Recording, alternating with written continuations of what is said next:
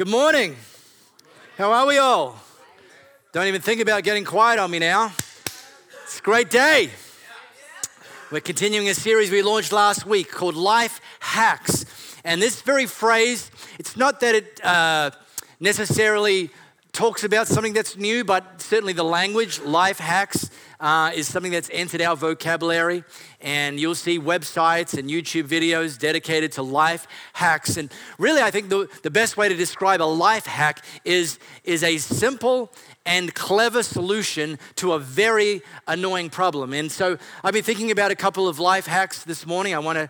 Uh, gift you with some solutions. Um, how many of you have a, uh, if I was nice, I'd call it a miscellaneous drawer in your house, but let's be honest, let's call it a junk drawer. How many have a junk drawer? And junk drawer is where uh, keys that no longer open locks in your house go to, uh, that you'll never use again. Um, knickknacks, things that your kids maybe dragged home, go into the, the miscellaneous junk drawer. I bet you, though, you also have a few batteries floating around in your junk drawer.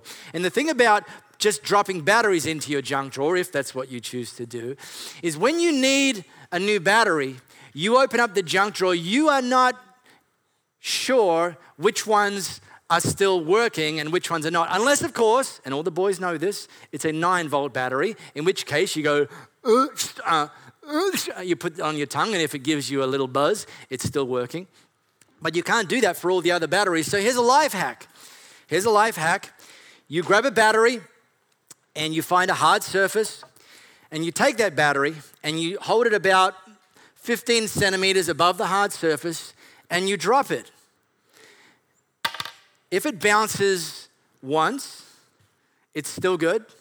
But if it bounces multiple times, it's actually dead.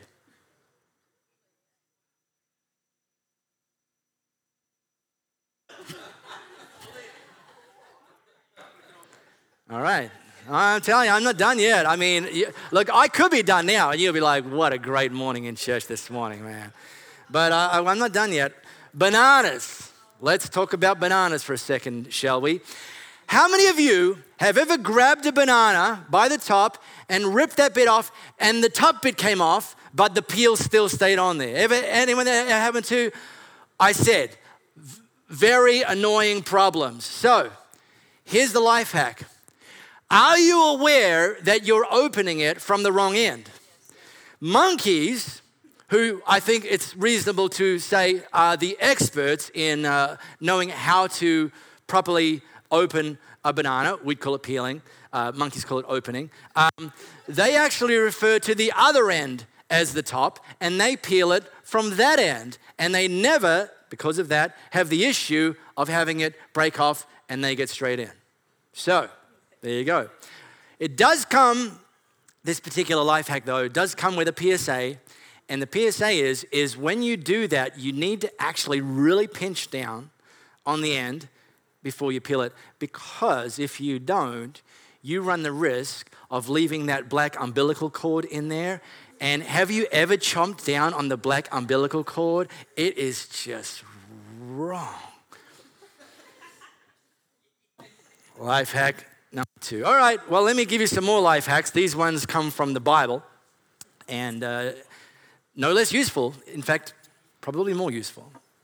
Last week we talked about hacking worry with trust. And this opportunity that we have as followers of Jesus to get to a place of understanding of who God is, that we would actually trust in God's care so that we can trust Him with our cares. That we know that God loves us and, and, and, is, and is not just interested in us, but that He's actually willing to take on our cares, but we have to actually offer them to Him. And if we do, we can actually hack worry with trust. Today, I want to actually talk about hacking happiness with gratitude. Now, happiness is good. If you think about it, the opposite of happiness is sadness, and sadness is not good. So we like happiness, but one thing that you've undoubtedly discovered is that happiness is slippery. It's like a slippery bar of soap that you can have it one second and something happens that's unexpected and boom, it's gone in an instant. A, a, a circumstance, something knocks happiness out of your grasp.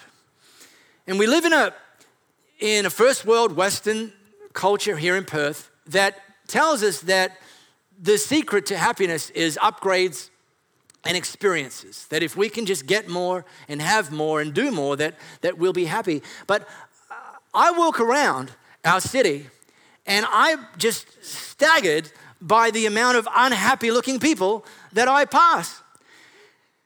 You know, you can go to the supermarket. You don't have to hunt and gather anymore. You can just drive and walk in. No weapons, no bows, arrows, nothing. You, just, you can just go in, and, and there is more food and food choices on the shelves than you could probably work your way through in any given year. And yet, have you ever, I mean, that's just mind boggling, right? Have you, have you ever looked at the faces of the people walking past you in the aisles of the supermarkets and ever spotted someone looking happy? It's unbelievable to me. And if they are, if you find someone, you think they didn't take their meds that morning. If, if, if, if upgrades and experiences are, are what it takes to be happy, we should be have, have overtaken Disneyland as the happiest place on earth every minute of every day just here in Perth. Uh, a couple of months back, I, I caught a bus. Yep, that's right. Mark caught a bus. I know it doesn't sound like a big deal, but it, let's just say it's been a while and uh, which is fair enough. I have a Vespa. I love riding my Vespa. Why catch a bus when you can scoot? That's my motto.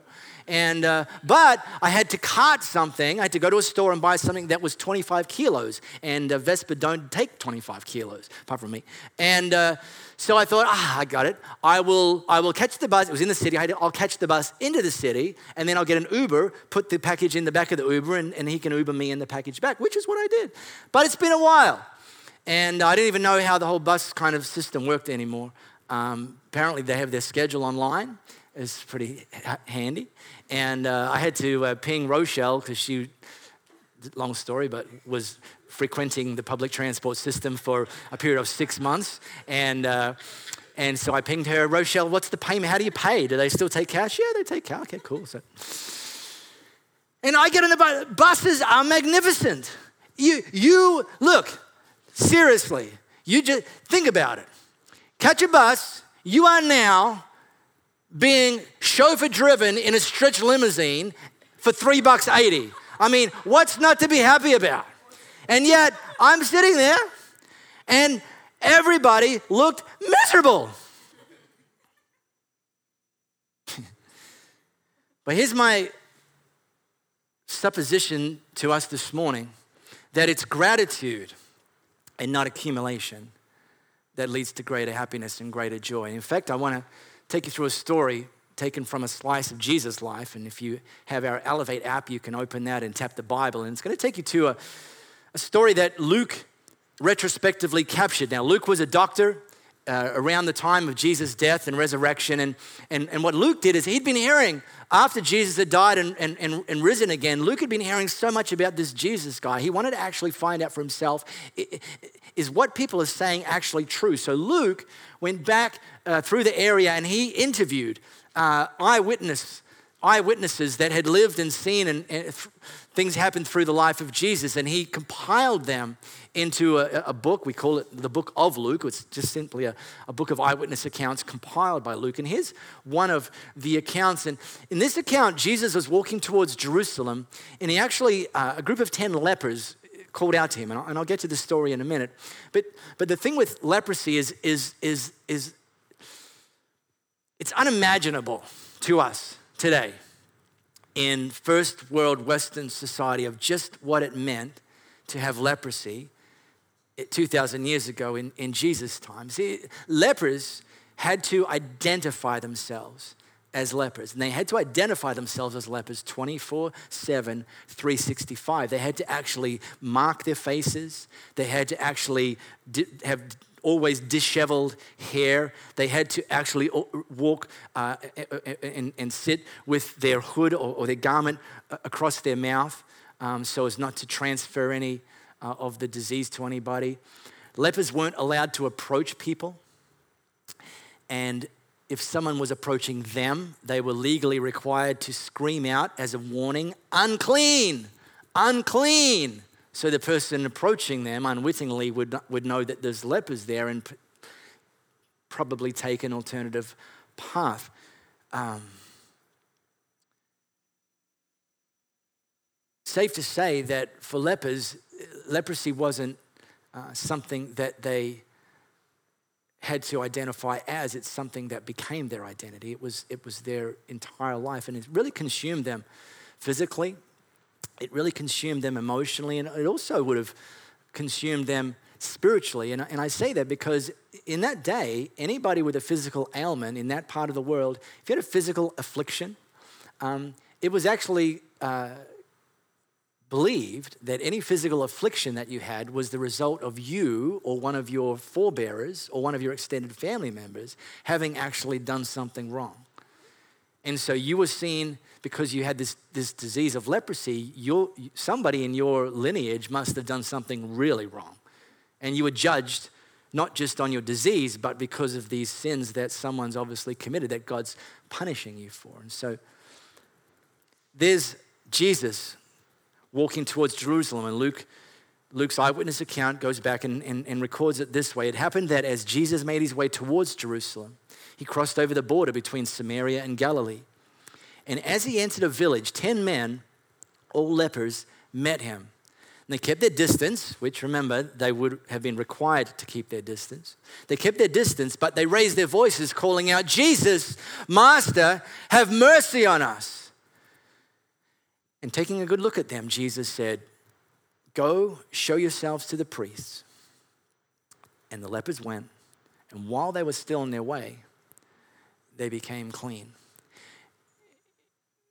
One thing, a little bit of bonus content there is, is, is you notice that the lepers didn't approach Jesus, they wouldn't have been allowed to. And that, that makes perfect sense on its own. But there are actually accounts in that time of religious leaders if they were being summoned by lepers or if a leper dare approach them, that they would actually pick up rocks and, and throw them at the lepers to force the lepers to keep their distance. Now, Jesus wasn't a official Jewish religious leader, but he was considered a rabbi in the area. And, and the fact that they called out to him it, with this kind of back notion that, that he might be one of those people that's going to start throwing rocks at them gives us an idea of just the actual boldness and, and, and healthy audacity that these lepers had. And I think there's a bunch of things we can learn just from, from, their, from their story. And one of them is they asked Jesus for mercy.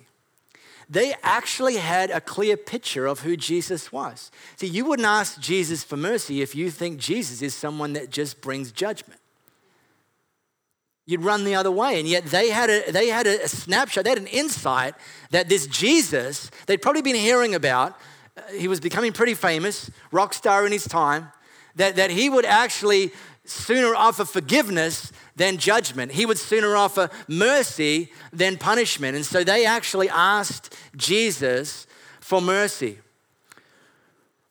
And I wonder how many of us need mercy in our life. You know, maybe you 10:30 at night, you grabbed the one liter tub of ice cream and you dispense with the need for a bowl because you're only going to have two spoonfuls. And why bother dirtying a bowl that you're only going to have to wash again when you're only having two spoonfuls? And before you know it, that spoon is scraping cardboard off the bottom of that one liter tub. And you think, I am so ashamed. Well, that may be true for some people, but Let's talk about some of the more serious things that you may be carrying around, shame that you need mercy for. Maybe you're punishing yourself for something that you said that you regret. Maybe you are punishing yourself for something that you did that you regret. Or maybe you've been punishing yourself for something that was done to you that you didn't deserve and, and didn't bring on yourself, but because you maybe had some predator or some other person do something to you that you've actually been carrying that around. And that may be the very thing that you need to ask Jesus for mercy. It may be the very thing that you've been distancing yourself or ducking for cover from Jesus for because you expected that he was going to offer rejection and not mercy. But I want to communicate as clear as I possibly can this morning is that Jesus is not going to punish you if what you're calling out to Him for is mercy from the thing that you need mercy for. And, and, and, and Brene Brown, who's a very high profile speaker and author in the area of, of guilt and shame and psychology, she actually uh, makes a pretty healthy and, and important distinction between guilt and shame. Because some of the things we do, we, we just feel guilty about, and we can kind of unravel that. But there's, there's this deeper thing that we can carry around that's far more uh, pernicious to, to our health and our joy and our happiness, and it's this thing called shame. You see, guilt says, I did something bad, whereas shame says, I am something bad. Brene Brown gives a little kind of checklist, lifts us off some stuff that we can feel shame from. Shame is getting laid off from work and having to tell your pregnant wife. Shame is raging at your kids who can't defend themselves. Shame is hearing my parents fight through the walls and wondering if I'm the only one who feels afraid. Shame is internet porn. Shame is my boss calling me an idiot in front of a client. Shame, shame is hiding the fact that I'm in recovery. You see, guilt says I made a mistake, but shame says I am a mistake. And, and shame snowballs. And ducking and covering and, and hiding and, and, and, and living in the shadows, it, it, it doesn't actually hold shame at bay. It doesn't just maintain, it actually snowballs and actually drives you deeper into a state where you are actually not experiencing the joy. It will steal your joy and it, and it drives a deeper and deeper wedge between you and Jesus. And some of our shame is physical, just like it was for the lepers.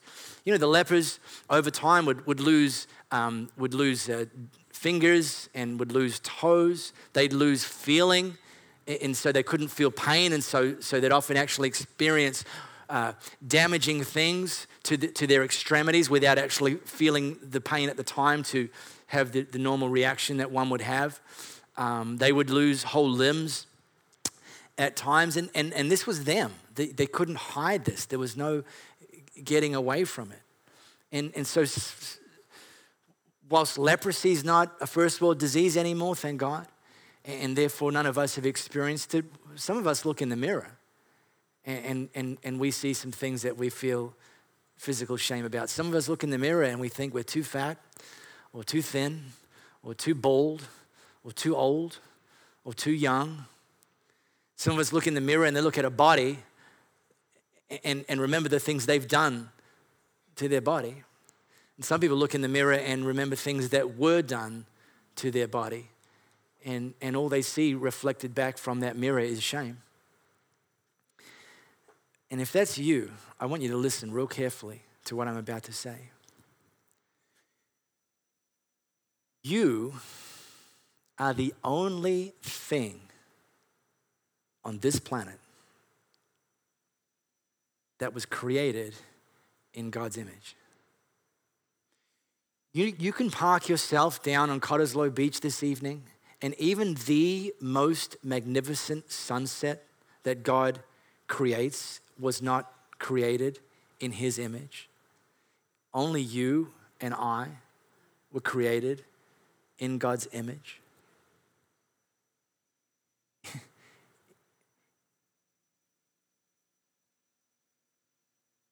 Then there was social shame for the lepers. They were outcasts. They weren't allowed to go into the city, and nor were they allowed to return home. They just lived in this in between state, this kind of existence that was sort of non existent. They, they were expected to be invisible, just stay out of the way of, of mainstream society. And I wonder if some of you have ever felt social shame. Divorce can have this effect on people, betrayal by close friends can have this effect on people. Opening your heart up and trusting somebody to, to, to later discover that they went around and echoed what you'd shared with them can lead us to feeling a level of, of social shame. And this is one of the reasons we call ourselves Elevate Church. Is our job is not to put people down. Our job is to lift people up. You know, we live in a gang mentality society. Have you noticed that? You ever play the game Stacks On when you were in high school? Does everyone know the game Stacks On? So you throw someone on the ground and you go, Stacks On! And you jump on first and then and everyone keeps on. You know, we live in a Stacks On culture where somebody gets called out and everyone just starts Stacks On. Jump on Facebook, Stacks On. Notice that? What about if you're the first one in there when someone gets thrown down, but your job isn't to call stacks on, your job is to lift them up? Because that's what Jesus did. That's what Jesus still does. He had a woman thrown in front of him, caught in adultery, thrown on the ground, everyone looking down on her. The first thing he did was lift her up. Lift her up.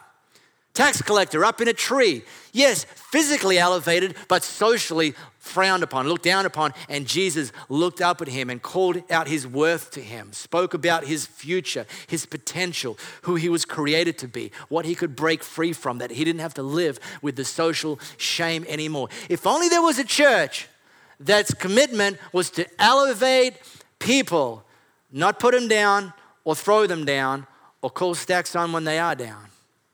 Well, we are committed to being that church. You know, I was talking with the team this morning. Some of your family and friends have, have said no to every invitation you've given them to come to the church, to come to your church, to come along to your church, even on Christmas where you're sort of meant to, because they think that God's going to judge them in many cases. They think that maybe the roof's going to collapse because they walked in. And even if it doesn't, the lightning's still going to come from somewhere. And yet, here's Jesus, one of the many examples where, where, where people who were despised and looked down on called out to Jesus for mercy, and he gave them mercy. And then there's spiritual shame. The lepers God could never forgive us because, again, they thought their disease was because of something they'd done wrong or something someone else in their lineage had done wrong. Well, God could never forgive us because this is just getting worse, not better. And God could never use us. I mean, our job's just to sit here and stay out of the way. God could, could never use us. God's obviously angry at us. And yet, Jesus, when he sent them on their way, the eyewitnesses said that as they went on their way, they became clean. In, in fact, they didn't just say they became healed, but actually they became clean because healing is an external thing, and often we need some physical healing, but actually, Jesus didn't stop with physical healing. He actually took a deep dive into their internal world and cleansed them. The thing that you and I need more than physical healing every minute of every day is to live forgiven and to live knowing that we're forgiven. So, what area or areas do you need to ask Jesus for mercy? And in, a, few minutes' time, we're going to actually celebrate communion together, and Louis is going to lead us in that. And one of the that's going to be a great opportunity for you. What, what, what is it that comes to mind? Physical shame, social shame, spiritual shame, anything that's causing you separation, anything that's causing you to be living and experiencing less than God's best love and forgiveness? What is it that you need to call out? Jesus, Jesus, give me mercy for that. Well, we're going to have that opportunity to do that. One thing it's real easy to miss this story about the lepers is that they actually started to walk in faith before they were physically healed.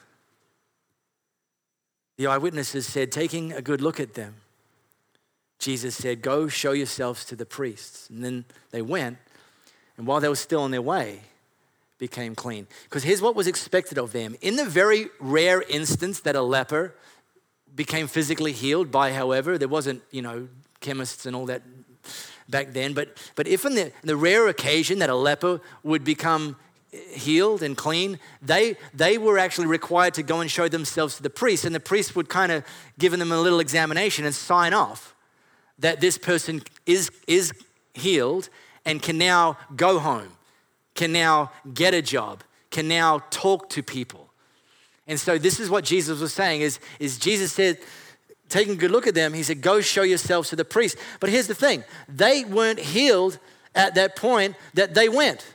They went and while still on their way became clean. And one of the mistakes that we can make is that we, do, we, we hold back from living in, in the victory until we actually see the victory. We, we, we hold back from living in the victory until our circumstances change. We hold back living in forgiveness until we feel forgiven. No, forgiveness is something Jesus declares over us. Victory is something Jesus bought for us when he died on the cross. And so you, you and I may have walked in here this morning with a circumstance or some circumstances that haven't been fixed, that, that, that, that, that you are still struggling with, but there is no reason that you can't walk out of here knowing you're forgiven from that situation, knowing that, that, that as you walk in forgiveness, now it's not walking in denial because some of those circumstances will meet you out where you left them. But God starts working on the inside, starts forgiving from the inside, starts cleansing us from the inside. And actually, as we start walking in that forgiveness, walking in that healing, walking in that victory, we start to open ourselves up to experiencing more of that healing and that forgiveness and that victory along the way. Feeling it doesn't make it more true, but it starts to become something that we experience. And then this part of the story, I'm, I'm, I'm going to read on now from Luke's account, but, but, but, but spoiler, this part of the story is the, is the part that blows my mind the most. All right? Here, here's the thing. And, and one of them, so, so there was 10, one of them, when he realized that he was healed, turned around and came back, shouting, his gratitude, glorifying God. He kneeled at Jesus' feet, so grateful, he couldn't thank him enough. And he was a Samaritan. I'll come back to that. Jesus said, We're not 10 healed? Where are the nine? Can none be found to come back and give glory except this outsider? And the outsider, and then Jesus said to him, Get up, on your way. Your faith has healed and saved you. Now, these were 10 outsiders, 10 lepers, 10 people that were meant to be invisible, stay out of the way of mainstream society. This one not only was a leper, he was a Samaritan. So out, they were, they were, they were uh, not Jewish insiders, they were outsiders, and they were looked down by Jewish people as being less. In fact, Jewish people would avoid them at all costs. Jewish people would typically not even walk through their area, would go around to avoid them. So this guy's a leper and a Samaritan, and yet of the, the, the 10, he's the only one that came back. And Jesus like, now, if you, if, if you, in case you missed it, Jesus is a bit ticked off here. Yeah, Jesus does get angry, but not, not at sinners who ask for forgiveness, but at ungrateful people who got forgiveness. Were there not 10? And, and, and the one that, that everyone around here thinks, whether you're a leper or not, you're less, you're the one showing the example of how to demonstrate gratitude. Good job, buddy. Man, takes an outsider, a Samaritan, to show us how we should really live. That when Jesus answers your prayers, when he shows you mercy, don't forget to say thanks. Now, before you get all judgy judgy at the other nine, and you don't have to put your hands up, but I'm put my hand up. I've been guilty of this crime. I, have had Jesus answer prayers for me, and I've just kind of moved on real quick. Start the car. Start the car. Jesus answered my prayer. And, and not just push pause and say, Jesus, thank you. Yeah? Don't put your hand up. It's probably it's only me and, and the other nine lepers in history ever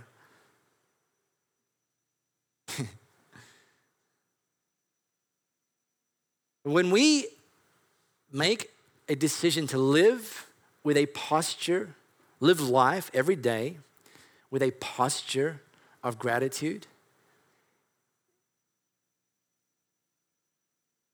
your joy will rise because you'll start seeing life differently.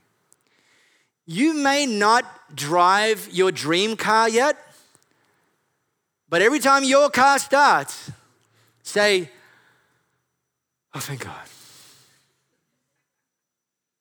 But don't say it out of relief, say it out of gratitude. Every time you pull into the service station, gas station, petrol station, servo, just covering all the bases for our podcast listeners. Yeah, petrol's $1.59 a litre, but just be thankful that you have a car to put petrol in and that you can at least afford five of those litres.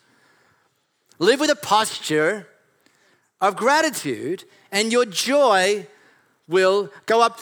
If you've been, if you and your spouse have been procreating like rabbits and in the last 10 years, and the quietest part of your day is your five minute toilet break, and even then, locked nicely in there with a lock on the inside, you're still hearing knocks, knocks from the outside. If that's your life situation, rather than rant and rave and think, I just want five minutes of peace alone. How about you be thankful that your kids want to still hang around with you? Because there may be, and I pray it doesn't happen, but there may be a time in their future where they, when they have a choice, where they no longer want to hang around with you and you're, you won't be screaming, why won't they leave me alone? You will be screaming, why don't they call me and come visit? Gratitude and living with a posture of gratitude will change your perspective and allow you to live, to hack happiness, which is a good thing, but upgrade that to gratitude, to experience joy, joy that isn't like a bar of wet soap, joy that you can actually grip onto and, and hang on to. I want to introduce you to Garth Callahan. Garth Callahan, if you uh, search for him on socials or online, uh, you'll see he's now become known as the Napkin Notes dad. And this is Garth with his daughter Emma. Now, when Emma was just turned 12 years old, which is just about to start high school, Garth was diagnosed with cancer. And Garth didn't know how long he would have to live. And so Garth made a decision that every morning he was going to pack Emma's lunch.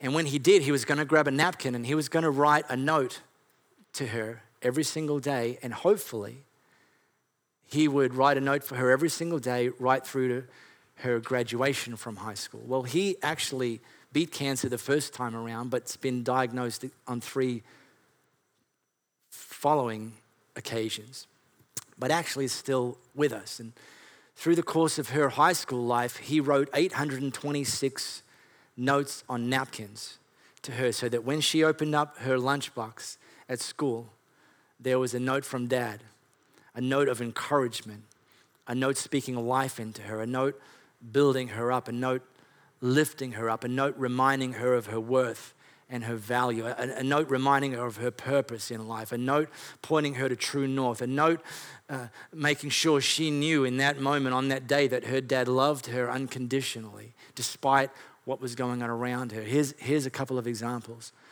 of, of Garth's notes Dear Emma, be somebody who makes everybody feel like a somebody. Love dad. Dear Emma, live for something bigger than yourself.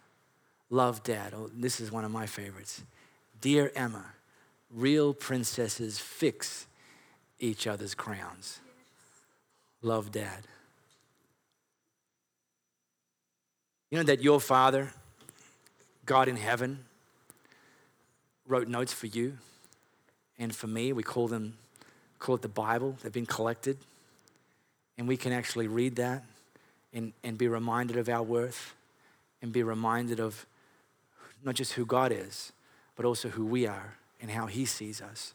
And we can read that and we can hold on to that through every day. We can read that and we can hold on to those promises in any situation, in any circumstance. When, when life's on the mountaintop and when life's on, in the valleys, when a, a, circumstance is on the mountaintops, when a circumstance is in the valleys. One of the amazing things about life is that, is that we can actually be, we can actually be simultaneously on a mountaintop and in a valley at the same time in our life. That this part of our life is swinging and this part of our life is sinking. And yet, in all of that, we can be reminded that God is who He is, but not only is He who He is, a God who loves you, a God who's willing to extend mercy to you. We can also be reminded who we are. We are not who we think the mirror says we are. We are not who people that put us down said we are. We are not our failures. We are not our mistakes. We are not the things that we identify that didn't go well. We are not the things that were done to us that we had no choice in and that we could we would do anything to undo and rewind, but we can't because life doesn't work that way. We are not those things. We are who God says we are. And one of the things that God says we are is He says we are free. Free from shame. Free from regret. We don't have to live buried under the snowball of shame. We can actually live free. We have to surrender ourselves to Jesus to have that true for us. And uh, I think one of the greatest things that about Jesus is that he extends that gift of forgiveness and that gift of freedom to us in the form of a gift. We don't have to work for it. We don't have to earn it. We don't have to kind of drum it up. It's actually presented to us. And all we need to do is, is take a hold of it and unwrap it this gift of freedom, this gift of eternal life, this gift of forgiveness, this gift of relationship with God. It's there, ready to be unpackaged. And some of you, you've actually, in fact, I know a lot of your stories, you've actually unwrapped that gift. But you've forgotten that it came included with being able to live free. Not just have the knowledge that you were forgiven, but that you are forgiven, that we can live forgiven. And you can be a follower of Jesus and still be tied up because of circumstances. Louis, how about you coming? We're going to take a moment as a church to drill into and be reminded and, and, and ensure we remember this, this gift and the significance of this gift of Jesus dying for us.